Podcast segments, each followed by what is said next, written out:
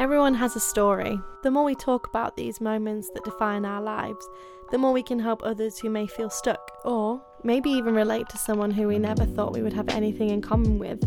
Yes, I was named Hope after the first Star Wars film, Star Wars A New Hope. But there is a power within hope that comes from focusing on the good that we learn from those hard moments in our lives.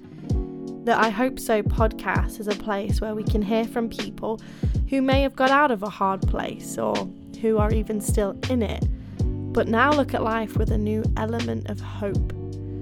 Maybe you'll feel that hope too. Well, at least I hope so.